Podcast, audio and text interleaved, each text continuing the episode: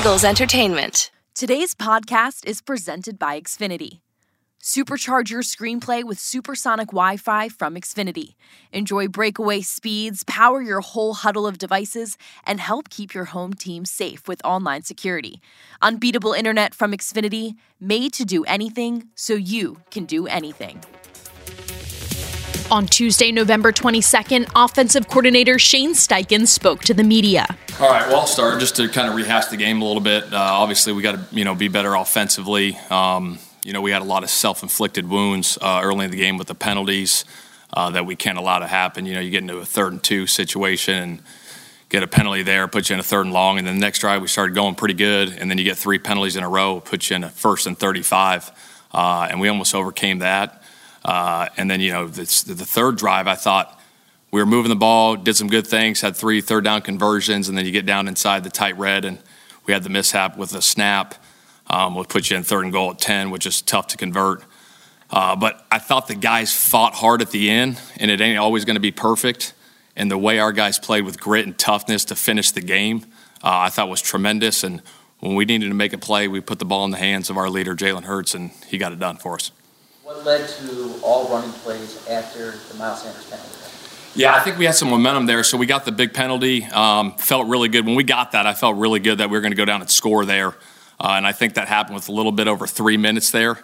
And I was like, shoot, if we can control this clock here and leave them as little time as possible with the ball back. That was the thought process going in. We ran it good. Jalen had a hell of a play on that 4th down, 4th and 2 to get us there. They did some line stunts inside. So he was going inside, and then he popped it and got the 1st down. Hell of a play by him. And then obviously to end the game with that 3rd and goal at the 7 with the quarterback draw, it was huge. I know there's a lot of talk about the touchdown run, but the 4th and 2 play for him, what went into that call and what went into the execution of that? Yeah, 4th and 2 really was just trying to spread him out a little bit right there, and we did. But, again, they did a really good job defensively with the defensive line. They did some stunts inside, so we were going to try to get inside the tackles there.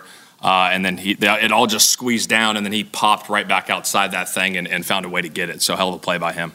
You've seen the run the league over the years, the guys that are MVPs, like Aaron Rodgers 2 years in a row. Yeah. Where does Jalen, does he belong in that conversation in your opinion? You've seen a lot of different guys over the years. What do you think? Yeah, the way he's playing right now, absolutely. I mean, obviously, when even with that game, right, not all games are going to be perfect, but when we needed to come up with big plays, he did it for us, and that's what great players do. And so he's continuing to grow and getting better every single day, but we got to keep grinding away. It's week by week, and we got to continue to grow. You used Boston in some high leverage snaps there. Hasn't played a lot this year. What was the thinking? What went into that? I think some of those too, we were going fast a little bit, and I didn't want to. We weren't subbing there, so it was just kind of we just kept rolling with them there a little bit at the end.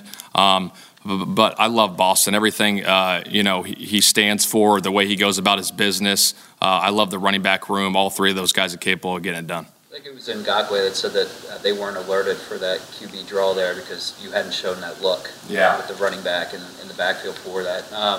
It's kind of what went into that behind the scenes during the week and also the decision to deploy it in that moment. Yeah, I think there, obviously it was 4-down mode right there. And so kind of the thought process there was, hey, hopefully they play their 3rd down coverages in that situation, which they did. Which was awesome, and we was like, hey, if we can get this down even to the 2 or 3 yard line, it gives us a chance at 4th and goal from the 2 or 3. But yeah, we did it out of the 3-by-1 set, which everyone saw. It was just a different way of doing it because we've been doing it, from different sets, but just to give it a little different angle from that, and it worked out well. Going in, that it's a big loss and everything, but do you find yourself during the game saying, oh man, we could have used Dallas here, or something? Not during the game. No, you don't, because obviously during the week you have your preparation and what you're thinking about. Obviously losing a guy like Dallas Hurts, he's a tremendous player, but you're not thinking about that during the game. You have that preparation going through the week that he's not available. You seem to really pare down the personnel groups in the second half versus the first half. Was there a reason behind that? Not necessarily. You talked about Jalen. We all know Jalen's fast and he can run, but can you just touch on, like, during the play, his vision, his awareness, and his ability to, like, to make that decision in the middle of the play to kick it outside? Yeah, no question. I think those the really, really good players have a great feel for the game. And obviously he's got a really good feel for the game and where the holes are and the vision. Obviously, you know, you see one of the great running backs, how they have vision to hit holes and stuff. But as a quarterback to see that, that's very impressive. Obviously, he's been doing it all the way through college and now in the NFL. But he's got a great, tremendous feel for the game.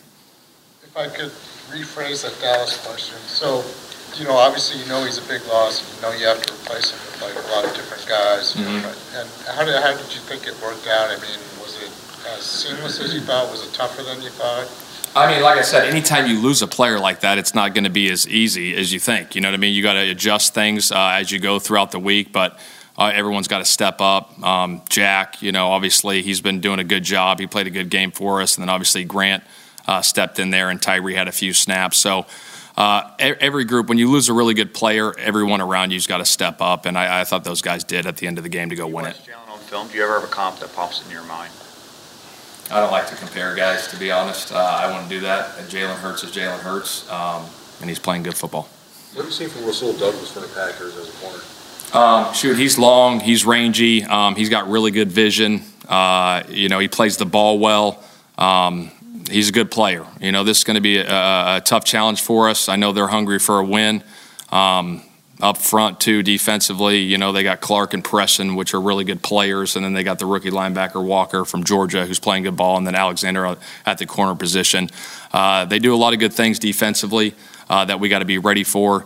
It'll be a big challenge for us, again, like one we're looking forward to on Sunday night. You guys, you know, added a couple of wrinkles to the quarterback sneak, you know, having different looks, different personnel. I guess what's the process like, you know, finding that stuff and adding it? Yeah, we talk about that up in our meeting rooms all the time, and Nick's always like, how can we get these, you know, different looks? How can we add wrinkles to it? So we're always looking through those different things to get a yard. And really it starts up front with the offensive line inside. Those guys are just so powerful up front that we feel very confident that we can get a yard. What is that formation called? We name them a whole bunch of different things, so there's a whole bunch of different names for them. What's Nick like in short red zone meetings? No, did he tell you about that? Yeah, no, that thing is a gauntlet in there. You know, we come up with our red zone package, but it is good. I mean, we go through every little detail to get it right, and there's a lot of stuff because we know when we get down in there tight, like teams might play us differently than most. So we always got to have a plan for what could happen. And those things go long, but we got to make sure we get it right. Based on the results, it seems like Brian Johnson's doing a very good job with Jalen. Yeah. What is it exactly that you know that shines through in your opinion with him? Yeah, Brian played the quarterback position, and he's done a tremendous job. He sees the game really well, and so when he's going through the stuff with him in the meetings, out on the practice field, just the way he communicates, he's a great communicator with Jalen. He does a heck of a job getting his mind right. To go execute on Sundays. You said not necessarily as far as if there was a huge reason for paring down the personnel packages, but why were you guys more 11 in the second half than in the first half? I just thought we had some things on the call sheet that we felt confident with in the second half out of 11 personnel, and plus obviously you got, you know, AJ out there and Quez and Smitty. So those are three really good players that we feel really good about, and that's where it went. After last week, it looked like Jalen was going to have a chance to have a drive to win a game, and two times it kind of got wiped away with the Quez fumble and then the penalty on defense. Were you kind of looking forward to seeing him in that situation? Yeah, it was awesome. I think anytime you can put the ball in the hands of one of your best players to go win it and see what he did there, I mean, it was awesome. Like I said, he made some big-time plays. Obviously, it takes all of us to go execute, but the way he operated in that drive, that's what you want to see from a quarterback.